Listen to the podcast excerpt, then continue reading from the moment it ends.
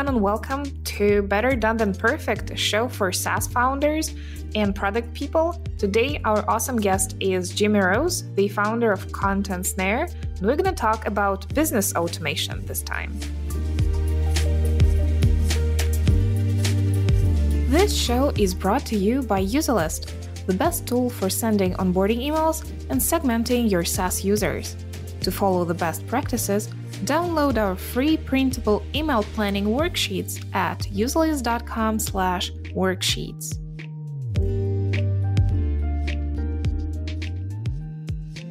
Hi, Jimmy. Hey, Jane. How's it going? Doing great. Thanks so much for joining us today. Yeah, man. It's uh, it's really cool to be here. I guess we are kind of talking about this before, but uh, worked out that I know you, well, know who you are from a long time ago and I, we only just put the dots to I only just put the dots together before we started talking. yeah, and just for for the listeners, for the context, uh, you run Content Snare, which is a document collection tool, and my my previous SaaS ages ago was called Tiny Reminder, which did that, but in a very small and uh, unsuccessful way unlike unlike jimmy yeah. who's really succeeding it.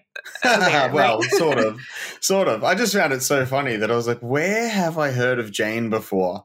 And then when you mentioned uh, your old saas business i was like oh wow because obviously i'd done a bunch of competitor analysis back in the day and uh, you were on my radar then and I'd, I'd forgotten where i knew you from. I, th- I just assumed i must have seen you on twitter or something before so it is a small world. Uh, yeah. Tell us a bit of your background story, what you do, why automation is your big thing, and mm. uh, uh, how does yeah. your team work? Sure. So, I mean, I've been in um, not SaaS, but software since probably 2010. That was when we've then we that's when we built our first software product. It was a desktop product. It was like SaaS wasn't really big at that point, and um, you know we needed some pretty heavy processing power, which just wasn't really available through browsers then. Yeah, so that's God, eleven years ago. How crazy is that? But uh, since then, we've built three products. We actually sold one. We built, we built Silver Siphon in 2014, and then sold that to an investment company in 2017. Uh, we've had an agency kind of in the background the whole time, and then eventually we built Content Snare because we noticed a pretty big problem in our agency uh, in that getting information from clients was a pain in the butt. Yeah, that's pretty much it. Like you know, web designers, especially plagued by this issue of getting content from clients. So we built a product for them, and now we've gone on to work in all kinds of industries, which is crazy, which I'm sure we'll get into later. That's pretty much my background. How does my team work? I don't know. Pretty standard, I guess. We've got four developers. Uh, one, two, three. Yeah, four developers. Yeah, a couple of support people, me, and working on marketing and product it's, and and uh, support. Yeah, that's about it. What I'd love to hear is that segue from business automation into oh, yeah. being an agency yourself and then building software for agencies and how it all ties together. Yeah, so automation for me became quite large, well, a big part of my life during the agency because we, as every agency owner knows, you kind of work to death. And it's it's pretty common for agency owners to just work themselves into the ground, take on too many things, take on the wrong clients, and then they're just so busy all the time. I was in a uniquely good position, I guess, because my job before we started a business was a control systems engineer, which is also like a automation engineer is another word for the same thing, where we essentially automated industrial processes. So I kind of had that knowledge to be able to apply to business automation because tools like Zapier and Integromat, which a lot of people are probably familiar with listening to this, the mental process for creating automation is pretty well similar. Like if you can code, you know, or you can, that's what control systems engineering was like a special kind of coding. So if you've got that mind, it's pretty easy to fall into that, you know, do pretty well at automating stuff. And I hit a breaking point in our agency just doing too much work. And I discovered Zapier at the time. And I just kind of went crazy on trying to automate as much as possible to get some time back. You know, like I, would spend money on anything that could save me time just because I was sick of having a crap life because I had no time. So that wasn't just tools like Zapier and Integromat. That was also, you know, any piece of software that could save me time. You know, happy to spend, you know, 50 bucks a month to save a couple of hours, you know. And I mean, at that time, I was probably a SaaS founder's dream. I was signing up for everything. but yeah, so that's kind of that, that actually made a really big mindset shift for me that like that's why you pay for tools and products is to get your sanity back. It's not just time, it's to get your life and your, your sanity back. So I don't know if that's probably a long winded version of what you were looking for, but that's my story. Let's talk about business automation. And mm. Did your agency ever uh, do actual services for others in business automation, or was it always just your passion project, sort of?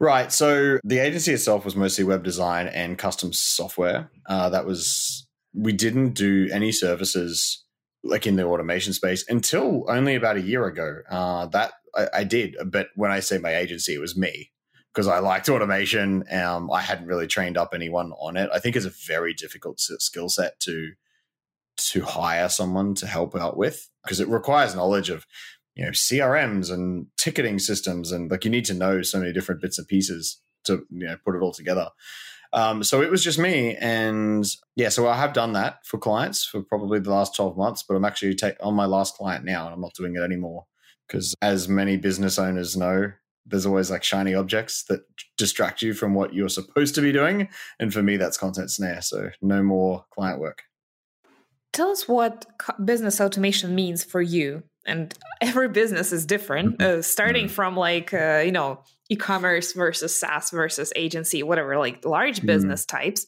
but also every founder is different every team has their own flavor yeah. doing the work so what does business automation entail in some standard sense uh, I, I think it's really just automate like having a computer do the work that a human would normally do that's probably the simplest definition you know and that can mean software it can mean, you know, connecting tools like Zapier and Integromat. I mean, even really basic stuff. Like I even count voice typing as a form of automation. You know, on my Android phone, I when I'm out and about, I rarely type. I just use the voice to text feature to write messages to my friends, you know? Like that's a that's a form of automation even. Anything that is just saving you time that like an, and a computer's doing the work. Is there a, like a specific uh, set of things or tools that could be applicable to any business? For example, it's pretty standard to say that uh, you know Calendly or SavvyCal setup is a requirement, right? Because it's hard to operate without it. I really re- remember those times ten years ago when there was no scheduling oh. tool out there. It yeah. was a disaster to schedule something across time zones. Yeah, and you know what? It took a while for the stigma to go away as well because people thought for a while that sending a link was a bit impersonal. And I just never understood that because why would you send five, six, seven emails to do something that could be done in like three seconds with a link? it's crazy. But now I think everyone's kind of they deal with it now. I even send Calendly links to my friends now, so it's fine. So to answer your question though, like eh, you kind of want to know what tools are, you know, a standard stack, if you will. Yes, exactly. Yeah, well, I mean, Calendly is obviously a really good one to start on. Savvy Cal seems to be making waves at the moment. Oh, God, I mean, you could you could cast this net so wide. You know, do you go as far as Google Drive, like some kind of storage? Yeah, thing? let's but, talk about that. How do you choose a solution that works for everybody and uh, oh, make sure it's a good one? And Oh, Sleep at yeah. night knowing that Google owns your files. Exciting. Uh, yeah, honestly, I, I don't know. I've never been bothered by any of that kind of stuff, and maybe it'll come back to bite me one day. I just tend to go with whatever's easiest for me at the time. You know, obviously into the future as well. But anyway, I think, you know, just to be wary of everyone's time, because we could talk about how do you select every category of product but but i think a standard a standard stack is you know like email is probably a good place to start you know? I most people just use gmail but i can't tell you how much time i save with uh, superhuman which is a gmail client. It's you know, 30 bucks a month which is pretty expensive for a gmail client but uh, it's crazy the amount of time it saves me. It is actually just really fast um, i had a lot of performance issues with gmail um, you know with large threads um, and the keyboard centric focus, I guess, of Superhuman's been really good for me. But you know, it doesn't have to be a client like Superhuman either. You know, there's if you're working in a team, all these like unified inbox tools. Uh, that's kind of the categories. Like Front is really popular. You know, Yeah, and some people are using intercom. Like we use intercom as our you know support mechanism uh, and and team email for content snare. So I think that's one thing that everybody needs for sure. But again, there's no one size fits all solution there. Uh, I don't think you know not everyone likes intercom because of the pricing or whatever, and so that that's one thing. But the two that I would say pretty much everyone should be using is Zapier and Integromat. You know, they as I think one of them has the tagline "the glue of the internet." So it sticks all your apps together, and that, I mean that's where my I don't know love is. You know, like everyone can sign up for a project management system. Everyone has probably has some kind of task manager or project management, and we can talk about those all day. But what I love talking about is the actual, you know, Zapier and Integromat, the, the glue, the bit that sticks everything together. And I think it's really important for people to have an understanding of those tools because the only other option are built-in integrations you know so like if you've got you know some project management tool that has a google drive integration that I don't know automatically creates folders for you or something, but in in Google Drive. But you're you're stuck with whatever they decided the integration should be like. That's what you get. You that's it. You, if you want something else, too bad. Whereas with Zapier and Integromat, you essentially get to build your own connectors, you know, and you can do whatever you want. And you know, to me, built-in integrations with an app are just not even important anymore because I do everything through Zapier and Integromat because you get full control over where the data is going, you know, what's happening, and, and then you can do like multiple actions as well. You know, like the I don't know what's a good example. A, a really simple example is like when a someone fills out your contact form. If you've got a contact form, you might want to push the data into your CRM, whatever that you know, Active Campaign or HubSpot, whatever you're using but that's probably you'll be stuck with that. But if you use Zapier and you also want to put that lead into a spreadsheet or something or like a task management system for someone to follow up on, you can do that with Zapier. You just add an extra step and say also put that person when they fill out my contact form, put them in my CRM and create a task for someone on my team to follow up with them. And, you know, a really a small tweak of that workflow, which I use daily, is yeah, they, they get put in. So when someone signs up for our product, they get put into our CRM. And then we have a, a lead score step, which is built into Zapier. It's uh, it's called Lead Score by Zapier, and it essentially just looks up an email address and finds out how many staff that company has, what country they're in, and a few other data points. It's, lead enrichment is the sort of category of tool. So there's quite a lot of tools that can do that, but there's a free one built into Zapier. And then, so basically, we can say if someone's got more than like 100 staff, then put a ta- like a task in my own personal task manager to follow up with that person because I know a large company just signed up for our product. So that's like a cool little workflow that can actually help generate more sales, right? And I, I landed a huge company from this once because basically it notified me straight away that this like 10,000 person company had signed up for our product. And I was able to reach out to them while they were still there trialing it. You know, they're still online, and it wasn't some like automated intercom pop up or something. It was it was actually me being like, "Hey, I saw you guys signed up. I'm really interested in like how are you using this product? Like, what can I help you with? Or whatever." So yeah, I don't know. I think that hopefully that's helpful because that that little workflow I reckon has made me quite a bit of money, and it's such a simple simple little thing. I'm really glad that we're having this conversation now because I have a question about IFTTT. And we had this uh, chat before the recording where you control your lights for the video setup uh, through that. It's also an automation engine, right? But how mm-hmm. does it work? What's the difference between IFTTT and um, Zapier, let's say? Yeah, I, I consider IFTTT to be almost like a Zapier light you know, L I T E. It's just like a small, like a not quite fully featured version of Zapier. Like you said, I do some cool things with it. Like I've got an old phone set up next to me that I'm instead of using an Elgato Stream Deck, I've just got like a. It's called Touch Portal, which is an Android app that communicates, like it sends HTTP. So sorry, it's got buttons on it basically, and I can click one that turns the lights behind me on, and and you know turns all my video stuff on and off, and can do other cool things with it too. But you know, and that all runs through IFTTT. Now, where IFTTT really shines is in home automation stuff. Like almost every consumer type product has an IFTTT integration, right? So people might be familiar with Philips Hue, which is the smart lighting suite uh, from Philips. That's what the light, the colored lights behind me are. Uh, you know, and half my house has got Philips Hue stuff in it, so that can all be controlled through IFTTT. Uh, you know, there's like IFTTT does have some business apps in there too, like Trello and Google Drive, Dropbox, like a lot of that kind of stuff's in there. But generally, I, you know, the the multi-step automations aren't as good. They they have in it, like in the last sort of twelve months, I think they added that as a feature.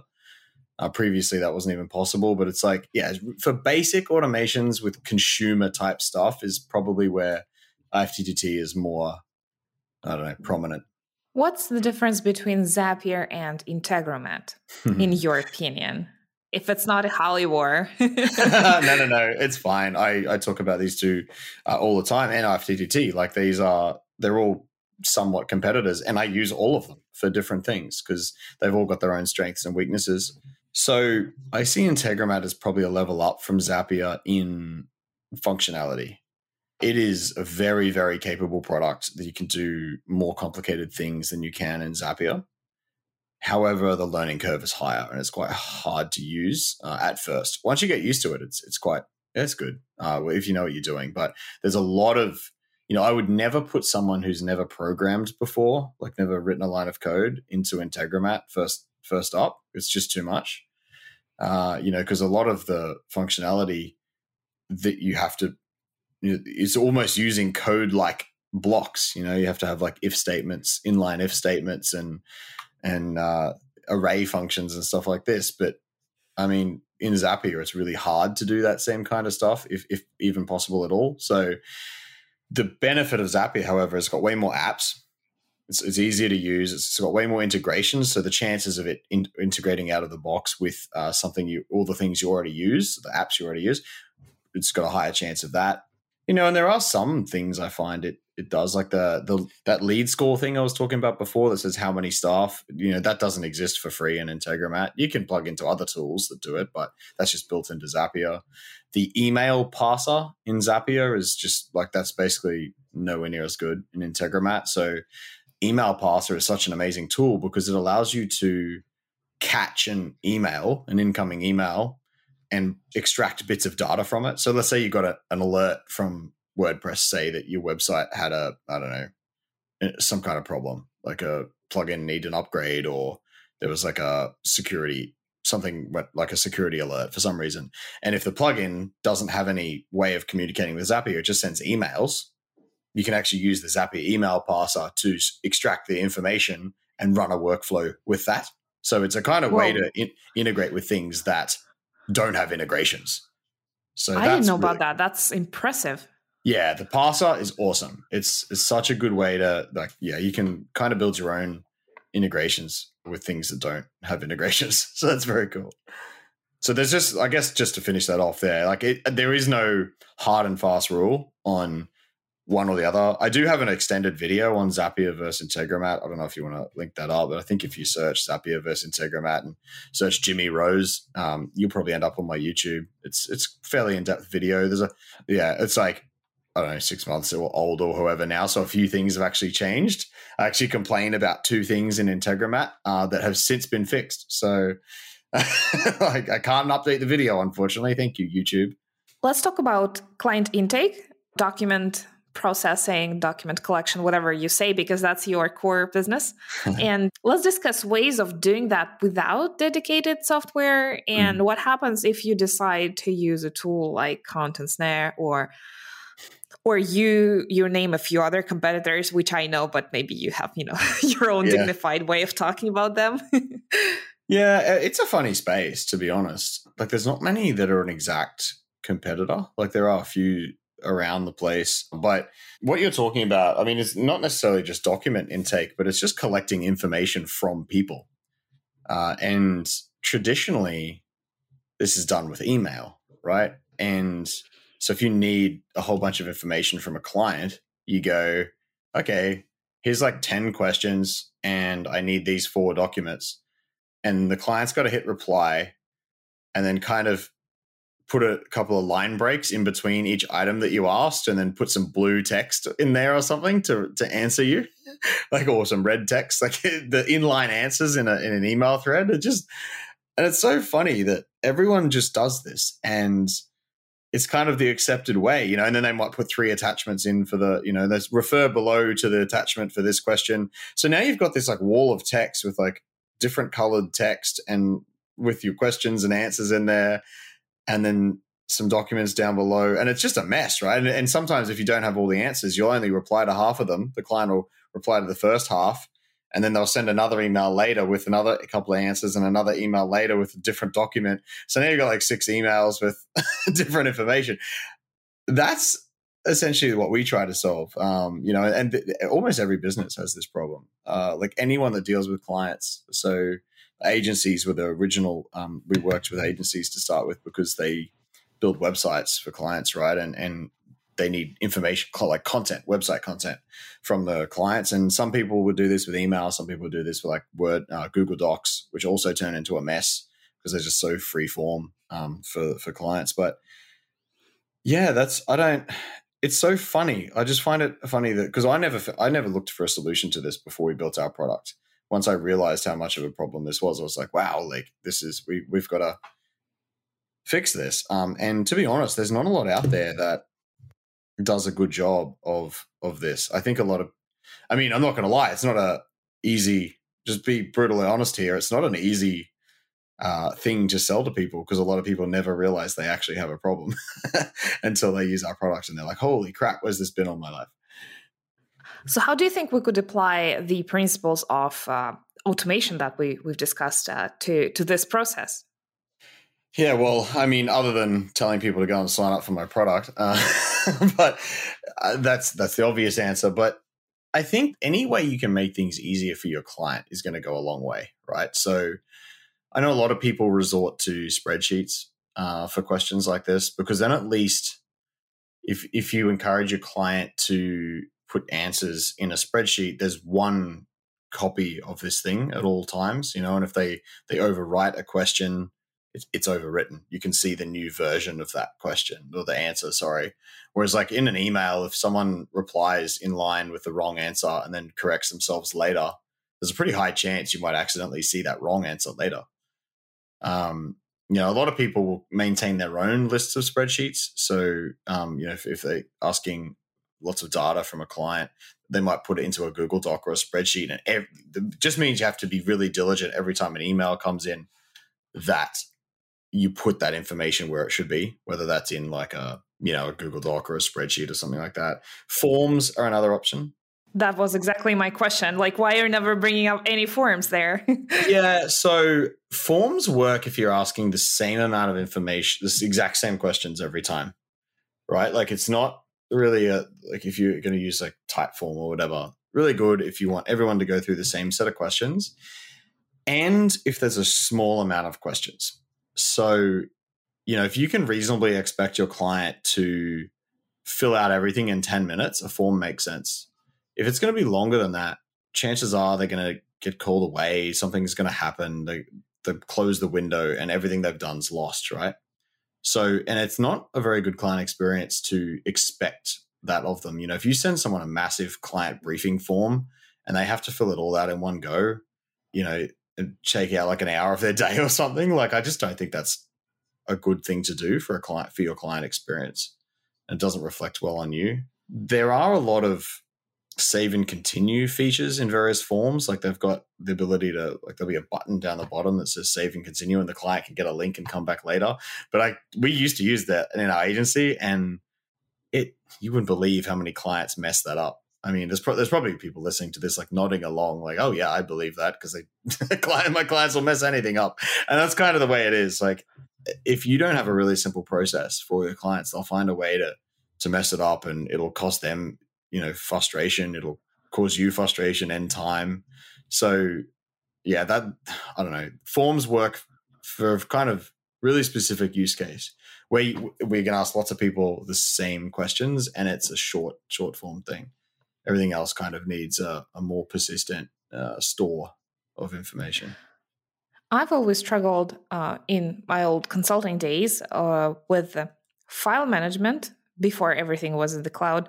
In, in that regard, that who owns that shared folder? Is it our obligation to keep it up for another five years after we hand over the project or anything like that like Can ima- I can't even imagine or remember life before Dropbox, eh? yeah well that that helps with dropbox but you still gotta manage that dropbox Oh, no, you just- folder you were just saying like you used to struggle with the file management. I'm just like, yeah, I, I haven't really thought about that in a long time. How you know, USB sticks and hard drives and trying to keep all your computers in sync. Like there was no way to do that, right? You, you'd be like, oh no, that file's on my other computer. Now you just even think about that because I, I just operate 100 percent out of Google Drive now. Uh, and and don't even think about it.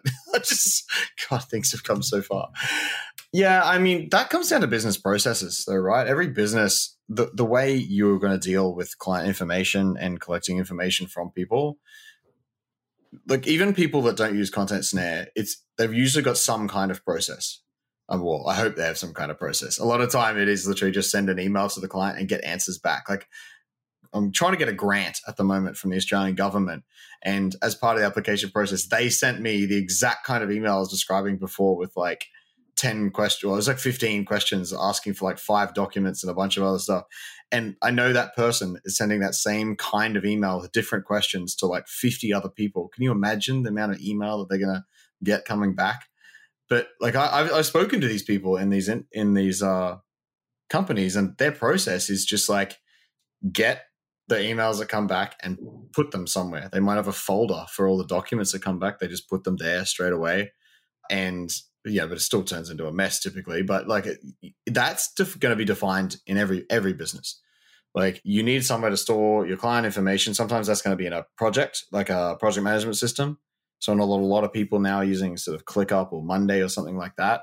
Um, if you can attach the files uh, to someone's project, you know, I think some people do it in CRMs as well. So you, like, in, you can attach files in something like Salesforce. Not not all CRMs can take files like that attached to a contact. But um, you know, I, I don't know. I think most people use Google Drive. That's at least when we surveyed our customers, most of them, most of them are on Google Drive, and it's just a matter of having a really good file structure there, and and having a process in place of what happens when information comes in, because you know you don't want to lose anything that your client sent, because then it doesn't. Yeah, it looks really bad.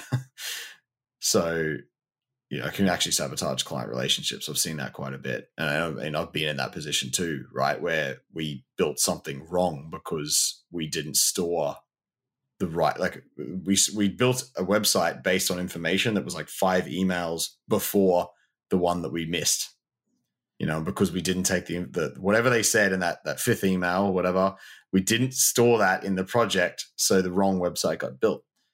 So it's really important to just have some kind of process that every single time an email comes in, it gets stored. You know, and, and that's why there's a lot of a lot of tools now will have uh, plug it, the Chrome extensions that sit alongside Gmail, so you can push data straight into it. I think ClickUp might have one now too, so you can like push email straight into a project, just so you've got a record. What do you think of tools like Notion? You know, I've had a good time with Notion and also Dropbox Paper as sort of freeform shared docs for consulting reports and also a little bit for the intake. And what's your opinion on those? Yeah, I mean that's another great place that you know. Again, it, everyone's storing stuff in different different places. As long as you have a good process, you know, Notion is actually one of the ones that was requested as an integra- uh, like an integration with Content Snare. A lot of people requested Notion.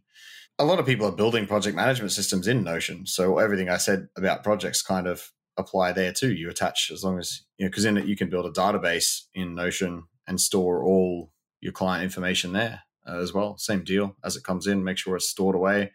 All the documents that you need are attached to the right the right records. I think it's a great solution. Uh, we don't use it for that, but for client stuff, we use it as like an internal wiki, a knowledge base mm-hmm. kind of thing.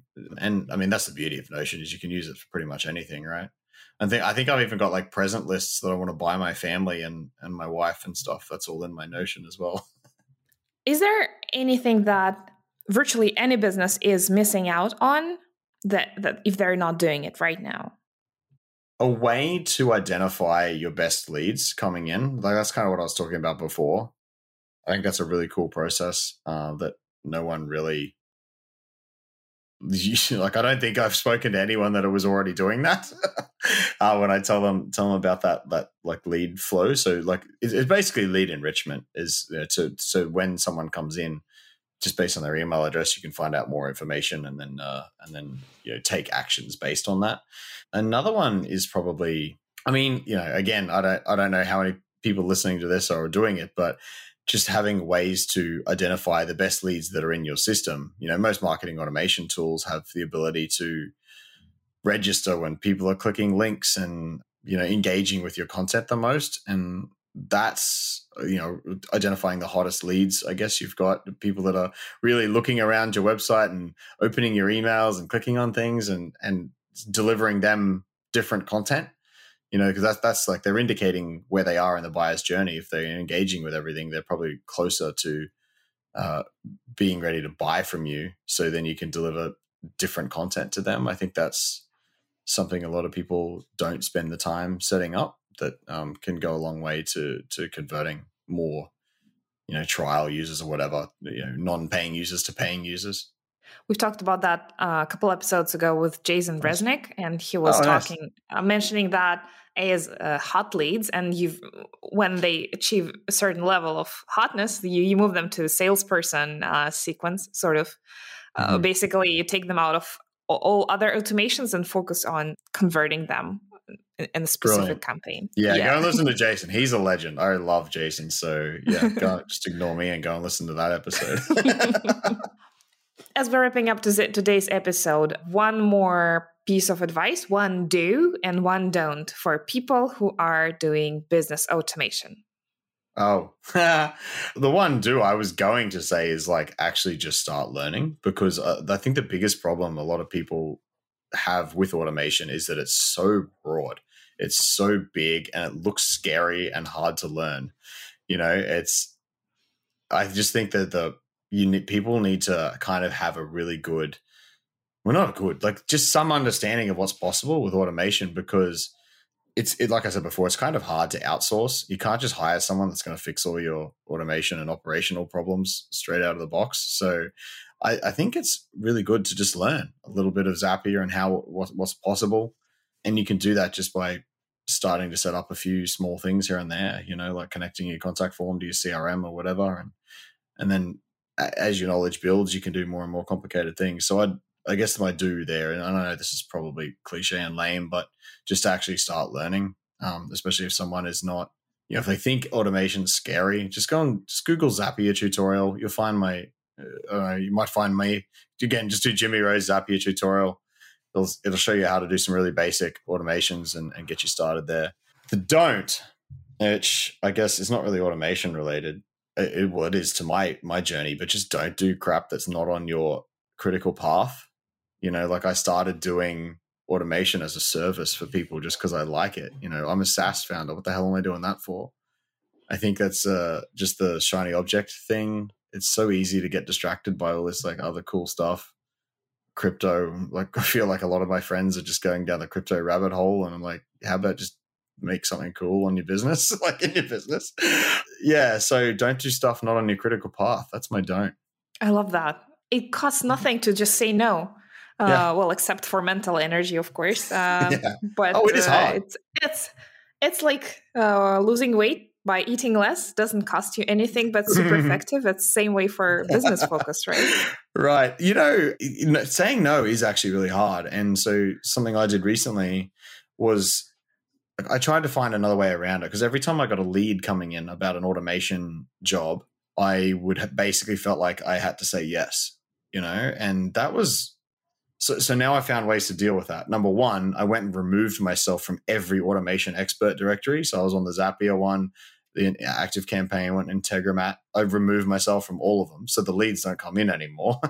and then when I do hear someone come in, even old clients, I found someone really good that I can refer them all to. So that's like my default response now. So it's it's made that saying no process a lot easier. Uh, so that I feel like you can kind of do that. You can put systems in for saying no to typical things that you find yourself saying yes to. I have a Notion uh, directory of recommended designers when people come to me for client work. So that really nice. makes saying no nicer. yeah, that's it. You know, it's and that's uh, like your own system for dealing with with how to say no. Yeah, I like it. It's really funny how we booked this episode uh, for recording when you were still an automation expert, just based on your uh, Twitter bio and everything. And now we are talking about how to remove yourself from there. It's funny, really. Yeah, well, I mean, I still help. Like, I still have a YouTube channel. Um, I still like creating content around it. I haven't done it in a while because, again, it's not on my critical path. I probably will. Like, I enjoy the content creation side of things and and helping people with automation. So that's probably going to keep going. It's more just the one-on-one stuff that uh, that I'm done with because it just drains so much of my time. Where can people find you and your work online? Yeah, so Content Snare is obviously our SaaS product, contentsnare.com. JimmyRose.me is where my automation, like sort of videos and blog are. So you might find some helpful stuff on Zapier there and, uh, and just some of the productivity tools I use as well. And underscore Jimmy Rose on Twitter. It's probably the best place to connect with me on social.